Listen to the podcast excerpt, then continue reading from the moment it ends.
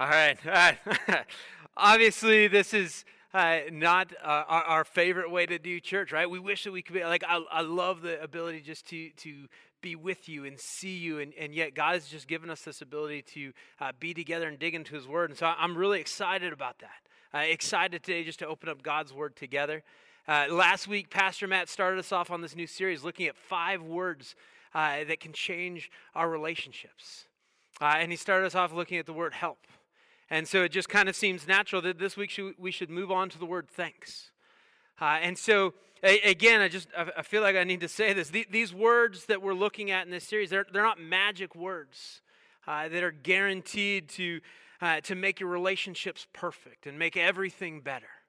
Right? They're not just magic words that are going to fix every problem just by speaking them. And yet, when spoken out of our heart, these words have just a, a tremendous power uh, to, to, to affect our relationships for good uh, and just to affect the way that we relate to other people. And so we look at this word thanks. And what, what does it mean?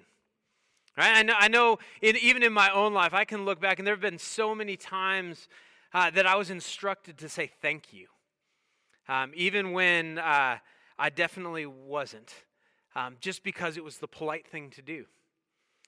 Right? Even if I wasn't thankful for what I was re- received, I was instructed to say thank you. I can, I can remember one Christmas in particular.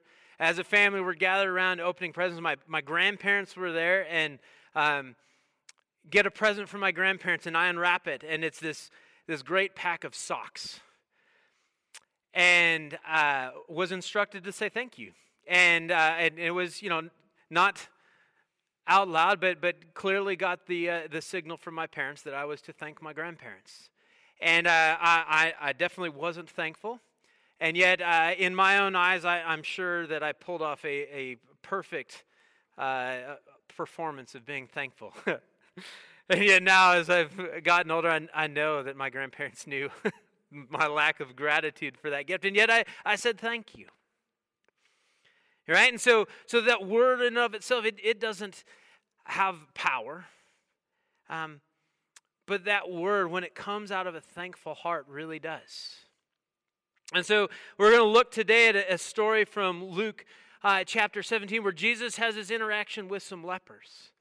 And, and, I think there's a lot that we can learn about what a, a thankful heart looks like and where it comes from. And so let me read this story. It's from Luke chapter 17, verses 11 through 19. And it says, as Jesus continued on towards Jerusalem, he reached the border between Galilee and Samaria. As he entered a village there, ten men with leprosy stood at a distance, crying out, Jesus, Master, have mercy on us. He looked at them and said, Go, show yourself to the priests. And as they went, they were cleansed of their leprosy.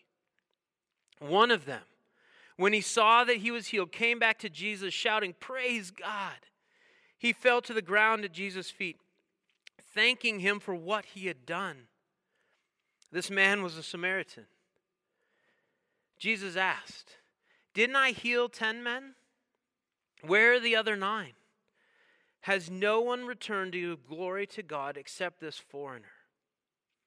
And Jesus said to the man, Stand up and go. Your faith has healed you.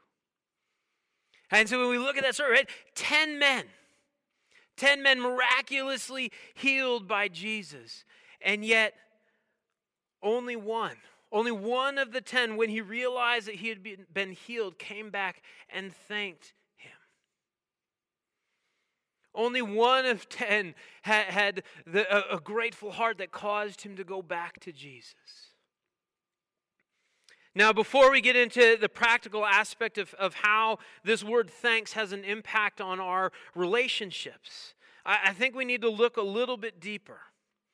You see, because our ability to say thanks and truly mean it, our, our, ability to have a grateful heart is, is really derived from our perspective of the world, the way that we see the world. And I want, uh, as I read that story, I, I ask myself the question what was it about this one leper? And what was it about him that caused him to come back?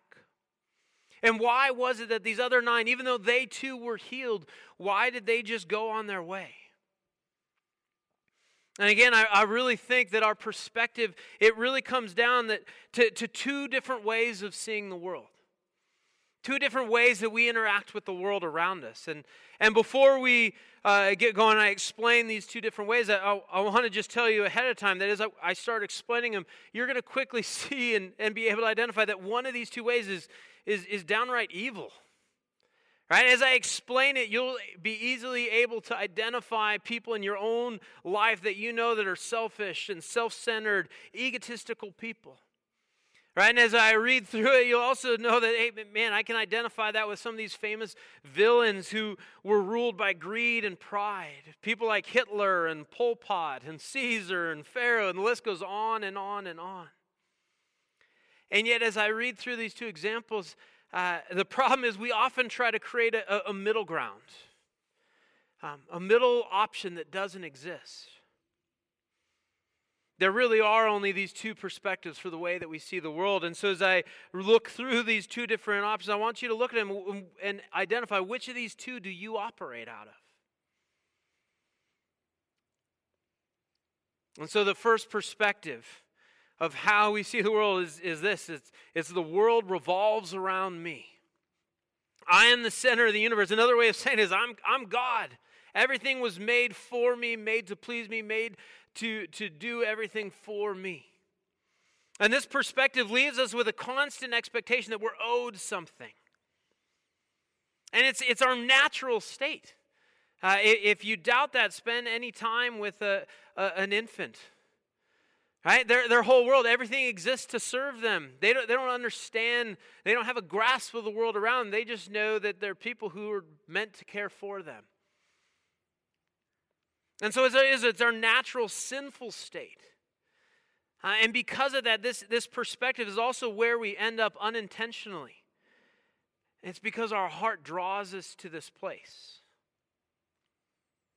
And when we operate out of this perspective, it, it, affects the way that we interact with, with all of those around us. And so when we look at the way, when we operate out of this perspective, the, the way we interact with the world at large is that we, we tend to focus on the negative. We focus on the things that we don't have, or the things that have been failed to us, or the things that we think that we're owed that we're not receiving. It goes further than that into the way that we interact with our friends and family and close relationships is, is that when we operate out of this, even though we, we often try to mask it, the reality is that when we operate out of this perspective that the world revolves around me, is that all of those people exist to serve me in some way, shape, or form. They're, they're here to, to give me something that I'm lacking. And so I don't need to thank them because that's what they're for. And finally, when we operate out of this perspective, it's the way that we interact with God is that God owes me. That God owes me something. We, and our lists may vary of what we think that we're owed by God. Uh, but if I really believe and I operate out of this, this mindset that I'm the center of the world, that everything exists for me, then God owes me something. Now, this is really tricky because, like I warned you at the beginning, as before I started talking, it's really easy to look at this list and look at this perspective of seeing the world, and we, we see that in other people. Right, but, but how about yourself? Ephesians 2 1 through 3 talks about this is where we all started. God's word says this is, this is the way we, we were born, right? Ephesians 2 1 through 3. Once you were dead because of your disobedience and your many sins. You used to live in sin just like the rest of the world, obeying the devil, the commander of the powers in the unseen world. He is the spirit at work in the hearts of those who refuse to obey God. All of us used to live that way, following the passionate, passionate desires and inclinations of our sinful nature. By our very nature, we were subject to God's anger just like everyone else. That's where we begin. That's what we operate out of. And, and the reality is that we, we repeatedly fall back here. All right, the Apostle Paul talked about that. He talked about his struggles in this very area. In, in Romans chapter 7, verses 18 through 24, he just outlines this struggle, recognizing uh, that there's nothing good that lives in us. Our, our, our very nature is sinful. And then he talks about the fact that he wants to do good, but he does wrong. And the things that he wants to do, he doesn't do. And the things he doesn't want to do, he does. And we can all, as I read through that passage, I see myself in those very words. Right? That, that even though I know better, I, I, I continually fall back into this pattern and this perspective that I'm the center of the world. Everything revolves around me, exists for me, and, and it affects my heart. And so this is where we start. Then the second perspective of the world really comes only once we acknowledge that we're not God. It really only comes once we recognize who God is and, and who He is and what He's done for us. As you continue reading on in Ephesians 2, it, it says, But God, eh, that God stepped in and intervened. And as we understand that, as God makes us alive, then we can come to the second point, which is this is that I was made to glorify God. And that's just really simply, it's, it's a recognition that God is God, and I'm not. That God is the center of the universe. As you continue reading on Ephesians 2, you come to verse 10. In Ephesians 2:10, it says, For we are God's handiwork created in Christ Jesus to do good works which God prepared in advance for us to do. Right? That we're his masterpiece. I was made by God for his glory. The world doesn't revolve around me, it revolves around the Creator. And so when I understand that perspective again, just like the first one, it affects the way I operate with the world around me and the people around me. And so when I operate out of this perspective, the way I interact with the world is I recognize that, that I'm simply a part of God's creation. And every other person is an image bearer created by God and loved by God. And so it affects the way that I interact with the world around me. And, and because of that, I, I don't focus on the things that I'm lacking or what I feel like I'm owed. But I recognize a, a, that I'm a part of God's bigger creation and His plan. And secondly, when I think about uh, friends and family and people I relate with, right? Again, I'm not the center of the world. They don't owe me anything. And yet, Ephesians 2.10, right, that, that, that there were good works that were prepared in advance for me to do. God, God created me for a purpose. And part of that purpose is serving others. And so I recognize I'm not the center. People don't exist to serve me, but we all were made to serve our Creator. And ultimately, it affects the way that I relate to God. And so when I operate out of this perspective that I was made to glorify God, I come to my relationship with God, and it comes down to this fact that, that God owes me.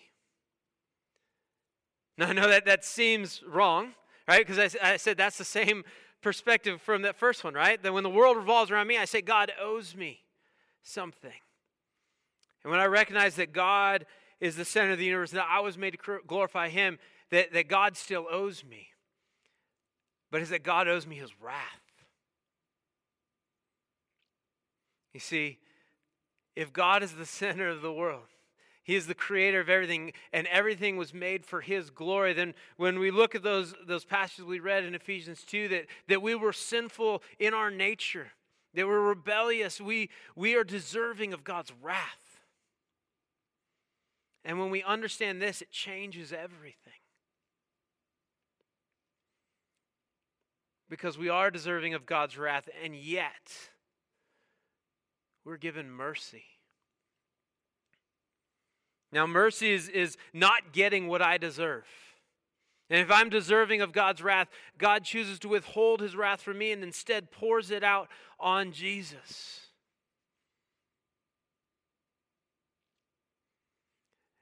Then, then, we're left in that point where we stand in awe. And that, that's, that's those of us who are followers of Jesus, we cling to this point that we were deserving of wrath, and yet God didn't give us his wrath, he gave us mercy instead.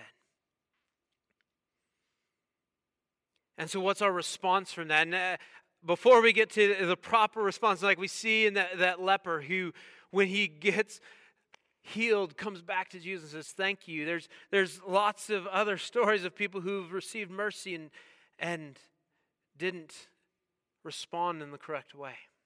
And look at the, the parable that Jesus told Matthew 18, verses 23 through 35. It's a story about a, a slave, a servant who's given master by his mercy, owed him a huge amount of money. And when he pleaded for mercy, the master granted him mercy and forgave the debt. And upon receiving that mercy, that servant goes out and finds someone who owes him a small amount of money and, and demands justice and demands repayment. And when the master finds out about it, he, he throws the servant in jail and, and just acknowledges what a wicked servant who, upon receiving mercy, demanded justice of his own. When he had been forgiven, couldn't forgive others. And so, for those of us who are followers of Jesus, who recognizes that we are sinners, right, who by nature deserving of God's wrath, and, and yet when we understand the mercy we've been given, it changes our perspective, it changes our heart. And so, here's really the big truth as we look at this word thanks. It, it, a thankful heart has to come from this point is that when we receive anything outside of the wrath of God, it's more than you deserve. Let me say that again. When we receive anything outside of the wrath of God, it is more than you deserve. And when we understand that, that we, we have not received the wrath that, that we're owed, that, then, then it should cause in us a heart that, that is grounded in gratitude. And the amazing thing is, it doesn't just stop there. Because if mercy is not getting what I deserve, we, we come to the incredible reality of grace. And grace is getting more than I deserve. James chapter 1 verse 17 says every good and perfect gift is from above coming down from the Father of heavenly lights, who does not change like shifting shadows. We are incredible beneficiaries of God's grace. Not only did he withhold his wrath from us and instead pour it out on Jesus, but he gives us every good blessing from the Father. You see, as we learn this truth about how utterly wicked we are and deserving of the wrath of God, and as we come to grips with the fact that there is nothing in the world that we can ever do to set things right, we come to the cross. You see, because at the cross we receive mercy complete, all encompassing, never failing, permanent, for all time forgiveness. And with that, with that, our perspective is forever changed. And with that, there's nothing else to say but thanks. And when we understand that, we can look at every other blessing in our life and say thanks. And so you see, when it, when it comes to this, our heart is really the root of all of this. Our relationship with God drives the way that we interact with others. So, as we understand where a thankful heart comes from, we, we come back to this question of how does this play out in the way that we relate to others? How does this word relate to the way that we interact with others in our relationships? Because in our relationships with others, we can say thanks and we can truly mean it because we understand love. A love that's uncomprehendable. And this knowledge, it, gives us the ability to love others. And it gives us the ability to love others the way that we have been loved completely by God and in turn be grateful. And so, as we say thanks, it can serve as a reminder to us. It, it can serve a, as a switch in perspective that we have received way more than we deserve. In saying thanks, we humble ourselves, and it honors those that we're thanking.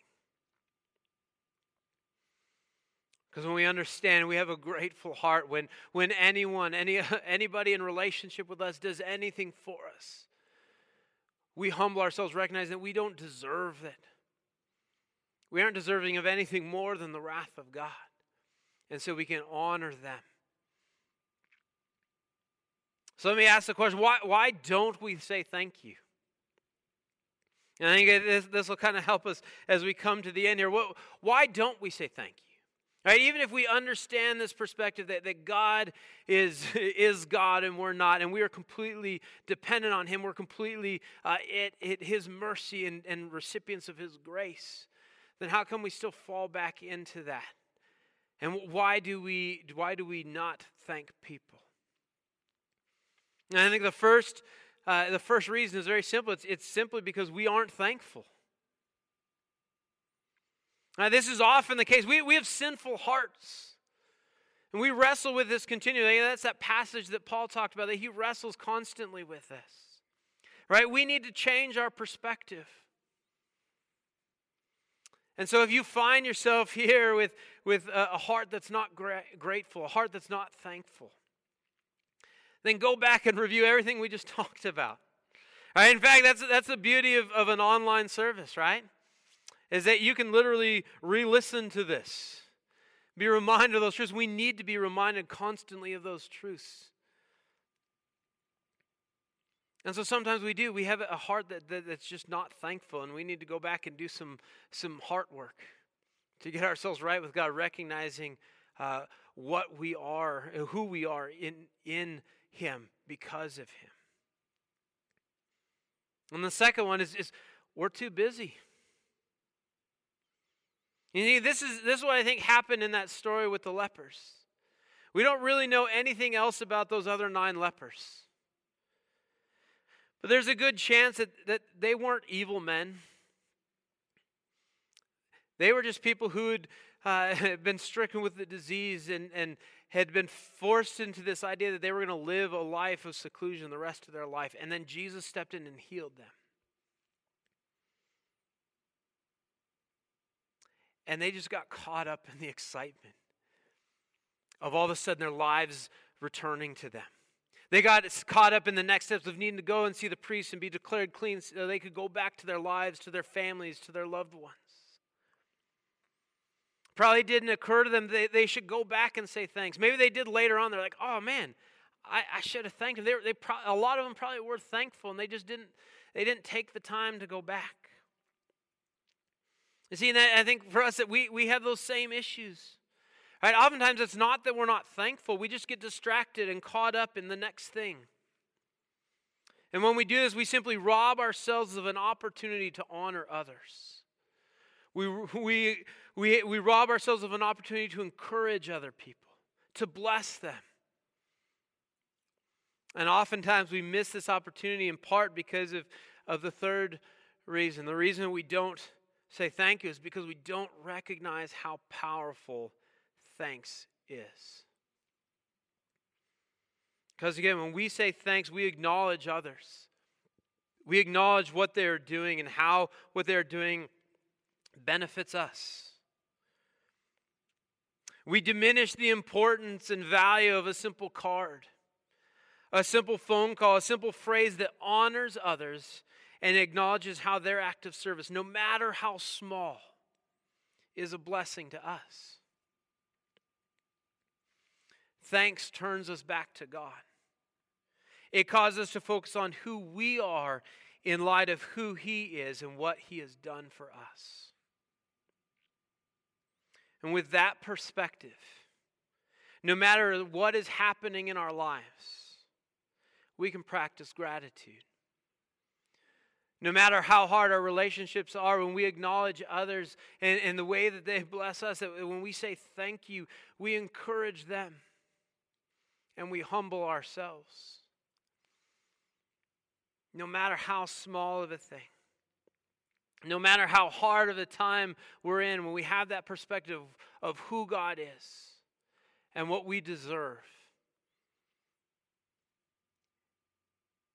then we can be grateful and we can say thanks. Let's pray. God, we thank you. Help us to have grateful hearts. Help us to take our eyes off of what we don't have and instead focus our eyes on you and all that you have done for us. God, we thank you for your mercy. for not dealing with our sin in the way that we deserve, and instead pouring out your wrath on your Son. God, we thank you for grace. We thank you for giving us what we don't deserve. For making us sons and daughters. For making us heirs together with Christ. And we thank you for every other blessing that you pour out on us. God, we can't fully comprehend this. We can't fully comprehend your mercy and your grace. We can't fully comprehend what we, what we deserved and what we get in return. And so, Jesus, we're, we're simply left with, with a phrase that seems so inadequate. And yet, it's all we have. And so, we offer it up to you, Jesus. Thank you. Amen.